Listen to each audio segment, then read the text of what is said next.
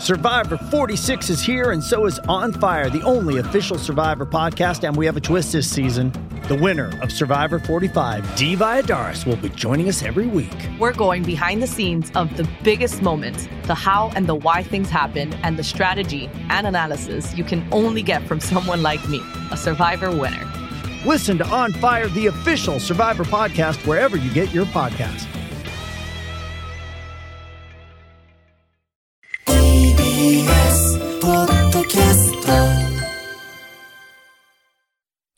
刻は12時 TBS ラジオジェーンスー生活を踊るパーソナリティは人生の酸いも甘いもつまみ食いのジェーンスーと TBS アナウンサー近藤佳子がお送りしています。ここからは相談は踊るのコーナーです今日は通算2392件目。ラジオネームやっちゃんさん、中学校1年生の女の子からです。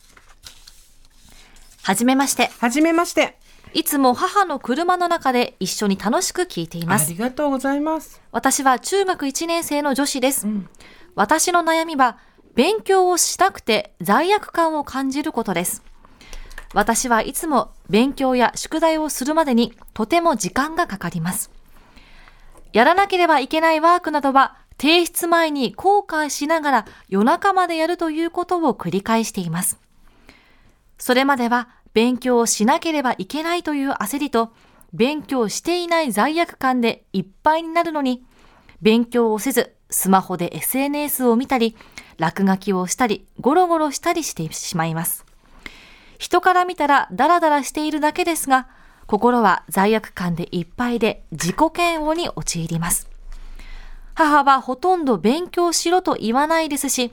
そんなに嫌なら無理して勉強しなくてもいいよと言って、自己嫌悪に陥らないように励ましてくれるのですが、やっぱりどうしても自己嫌悪に陥ってしまいます。なぜなら私は勉強をしたくないのではなく、勉強したいし、成績も上げたいし、頭が良くなりたいからです。そして私の通う中学校はテストの順位が10段階、かっこ数字の大きい方が成績が良い。で出るのですが、仲のいい友達や生徒会の先輩は、みんな段階が9や10ばかりなのに、塾にも行っている私は6なので、そこでも自己嫌悪に陥ってしまいます。勉強以外では運動は苦手ですが、生徒会に立候補したり、なら好きな習い事は6歳からずっとフラダンスを続けていたり、おしゃれをしたり、友達もたくさんいて充実しています。スーさん、どうか私に罪悪感と自己嫌悪を感じなくなる方法を教えてください。よろしくお願いします。ということで、文章はお母さんに手伝ってもらって書いたということです。ありがとうございます中学1年生でここまで自分のことをまずきちんと分かってるっていうのがすごいねそうですね。勉強が苦手ですだけで止まってしまうところではなくてやらなきゃいけないのも分かってるけど、こういうふうにしてできない。でできないことによってこんな苦労をしてる結果周りの人と比べて自分がうんなかなか成績がいいのが取れないことも嫌だし、えーなんていうんですかね。自分自身に他の部分はねフラダンスを続けてたりおしゃれをしたり友達もたくさんいたりしていいところがあるっていうのも認めてる、全部が全部自分が悪いっていうふうに考えてもいない、素晴らしいですよね。しっかりし中学校1年生ですよ。中学1しっかりしてま年生でここまで自分のことが分かってるっていうのは素晴らしいとまず思います。大人もなかなか。本当です。ね。で、今ね、罪悪感っていう言葉を使ってたんですけど、罪悪感って何だろうって今調べてみたら、デジタル大辞典によりますと、社会的、道徳的に非難されるべきことを犯したという意識ないしは感情。こうした意識、感情が起きると、自尊心を失い、これが自己嫌悪ってことだよね。罪滅ぼしをしようという気持ちが起きる。自分を無価値なものとみなす傾向のことを言います。だからその意識的に自分が何か社会的に間違ったこと、人から非難されるべきことをやっているという思いを持ったことによって自分自身の、えーを尊いと感じる感情を傷つけたりとか、まあ端的に言うと自信がなくなったりとかっていうことだよね。自己嫌悪っていうのは、えー過去にはいつ感じますか？自己嫌悪。やはりでもやらなきゃいけないのにやらなかったとか、うんうん。間に合わなかった。自分の自分のせいでうん。自分ができなかったとか人に迷惑かけてしまっまあやっぱ自分のせいで自分ができなかったっていう時ですかね。自分で自分のことが嫌になったり、自分の、えっと極端に悪いところっていうのを拡大して考えたりとかっていうことなんですよね。で、やっちゃんさんにお伝えしたいのは、残念ながら勉強をせずにスマホで SNS を見たり落書きをしたりゴロゴロしたりしてしまうまま人は大人になります。私ももう50歳やっちゃんさんのお母さんよりもしかしたら年上かもしれませんが、えー原稿を書かずにスマホで SNS を見たり落書きをしたりゴロゴロしたりして気がついたら12時を過ぎているとかいうことは余裕であります。はい、私もあります。ありますよね。ありますよ。でこういうこととの戦いだと思うんですよ、人生って。でほとんどの人が多分ここをうまく自分で動機づけ、その仕事だとか勉強だとかにスイッチを切り替えるっていうのがうまくできないもともと多分人間ってそれぐらいへっぽこなんだと思うんですただお友達は9とか10の段階の成績を取ってるようにやれてるっていうのは多分スイッチのうまい入れ方なのかもしくはよく最近言うのはやる気を待つなって言いますよね。やる気を待つ。うん、やる気って絶対出てこないし私もやる気とかそのモチベーションみたいなものを、えー、と頼りにしすぎるといいことねえなっていうのは思うんですよ。だひまずやるっていう、まず机に向かうとか、まず、えー書き出してみるとか、まずそっちをとにかく行動の方を先にやれっていうのは行動をやると気持ちがついてくるっていうのを最近よく言われて私も嫌だなと思いながらうすうすそれは感づいています。はい。例えばまだ中学生なのでもう疲れて疲れてヘトヘトで部活でとかなさそうだから肉体的にそんなに疲労してるってことはないなと思うんですよ。だとしたらもう何時になったら座るとか、何時になったらまず開くとか、そこからそうですね。であのどうか私に罪悪感と自己嫌悪を感じなくさせる方法を教えてくださいって書いてあるんですけどこれって勉強をしないこと取り掛かれないこと勉強に取り掛かるのが遅いことあと、えーそれで成績がうまく取れないことっていうのが罪悪感と自己嫌悪の源であるならそれと向き合うしかないんですよね、残念ながら。はい。で正直例えば心がパンパンになってしまったりとかあとあまりにも抱えてるものが多い時とかは、えーそこからちょっと心を逃がしてあげる考え方の法則っていうのもないわけじゃないんですよ。で大人はそれをやってうまくやり過ごして次に進めていくってこと時もあるけど、まだ13歳とか12歳じゃないですか多分。ね。中学校1年生。そう。だ時にそれを覚えてほしくないんですよ。うんなんとなくそうやって自分自身をごまかすやり方っていうのは大人になった後だと今ここでこういうふうに言ってるけど、えーどっかで向き合わなきゃいけない時が来るんだなとかそういうのが同時にわかるけどそれをねうーん詭弁って言うんですけどちょっと違う考え方でずらしていったことによって結局自分自身と向き合えずに大人になってなかなか取り返しがつかなくなることってあるので、であのお母さんはいいですよね。ほとんど勉強しろって言わないからそのことによる自己嫌悪はないわけじゃないですか、はい。だからすごく環境もいいと思うのでで学校の勉強ってさできなかったんですよ私は、はい。全然。どうでした？私もあの外で遊んでたいタイプでした、勉強やだよって思ってたんですけどもう仕方ない。この1時間目から6時間目まで授業を受けなきゃいけないっていう時間だと思って私は過ごしてました、ね。テスト前だからテスト勉強しなきゃいけない、うん。まあ、使命かなというか、うんうん。そういうふうに考えてましたね。なんか学校って今から考えるといろんな効果効能があると思うんですけど友達を作るとかね勉強するとか。だけど裏テーマとしては積極的にやりたいわけではないことをやる力をつけるっていう効果効能もややあると思うんでよ。ますすね。それこそ筋トレなんて大人になってからハマってみんなやる人もいますけどあれも嫌なことやらないと結果が伴わないじゃないですか、あれと一緒で積極的にやりたいわけではないことをなんとなく集団でやるっていうことを鍛える。その力を鍛える。なぜなら世の中に出たらそういうことすごいたくさんあるから、はい。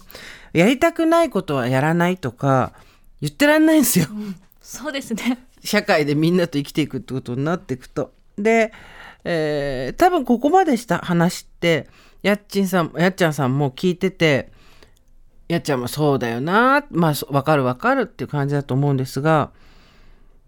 えーここから先の話はちょっと踏み込みますけど、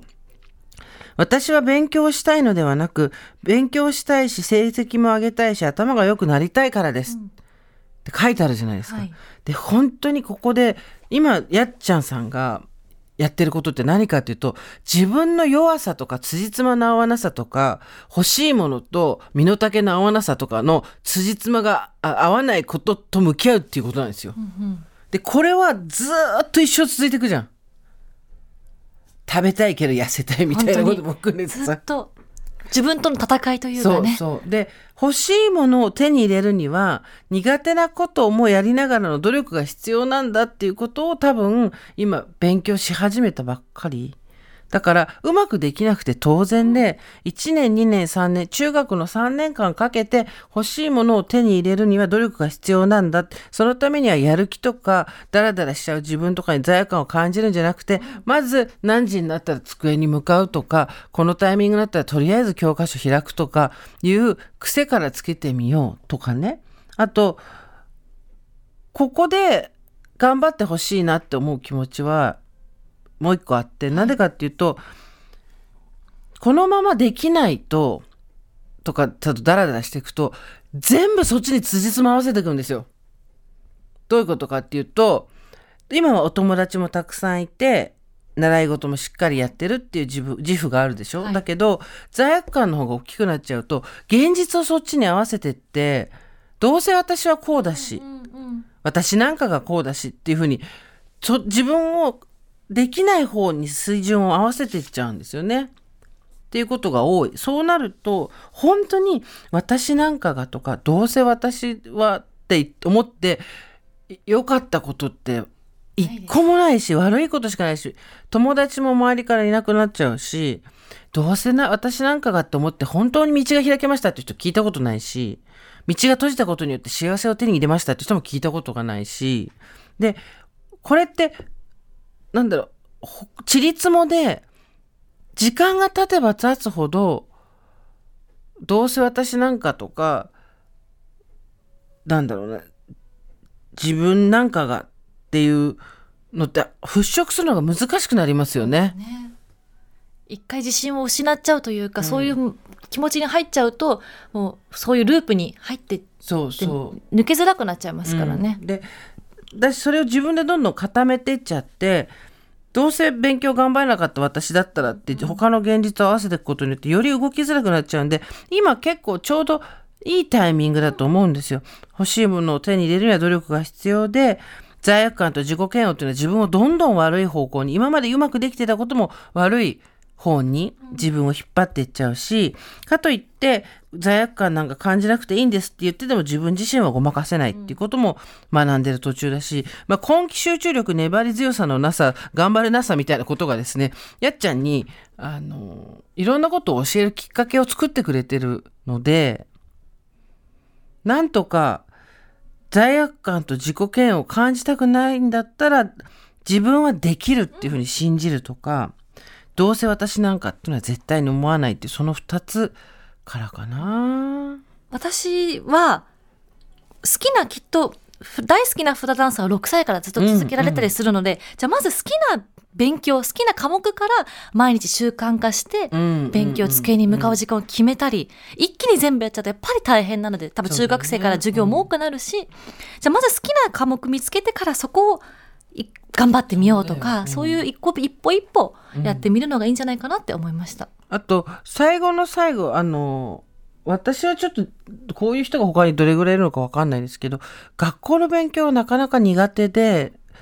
え高校時代は赤点ばっかり社会はと世界史は取ってたし学校の先生から授業中にあまりに寝るんで何かあのアルバイトとかをしているんじゃないかって言って心配して呼び出されたこともあって「いえつまらないからです」とは言えないみたいな「すいません」とかってやってたんだけど、はいだからもう自分は頑張れない人なんだと思ってたんですよ。親にもそうやって、あんたは粘り強さがないねとか言われてたから。でも意外と社会人になってみたら仕事でものすごい頑張れる人だっていうのが分かって、あ私これぐらい勉強してたら絶対別のし進路があったなと思うぐらいだったんですので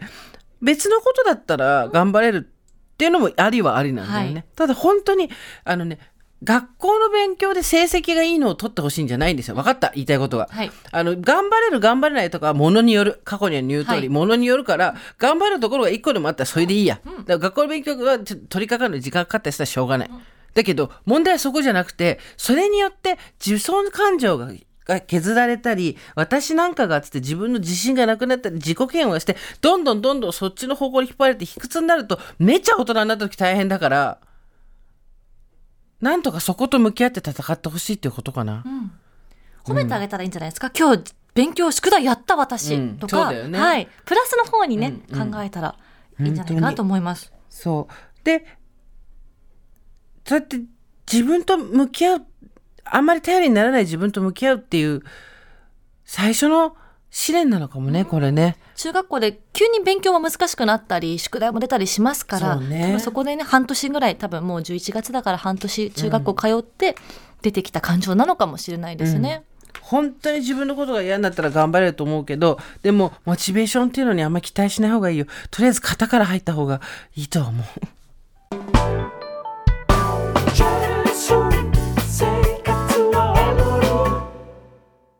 スカルプ D プレゼンツ川島明の寝言。毎週ゲストの芸人とたっぷりトークをしたりいろんな企画をやります。そらしど本坊と向井の近況を戦わせるコーナーもあります。向井意気込みをどうぞ。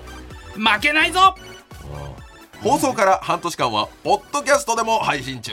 ぜひ聞いてください。うん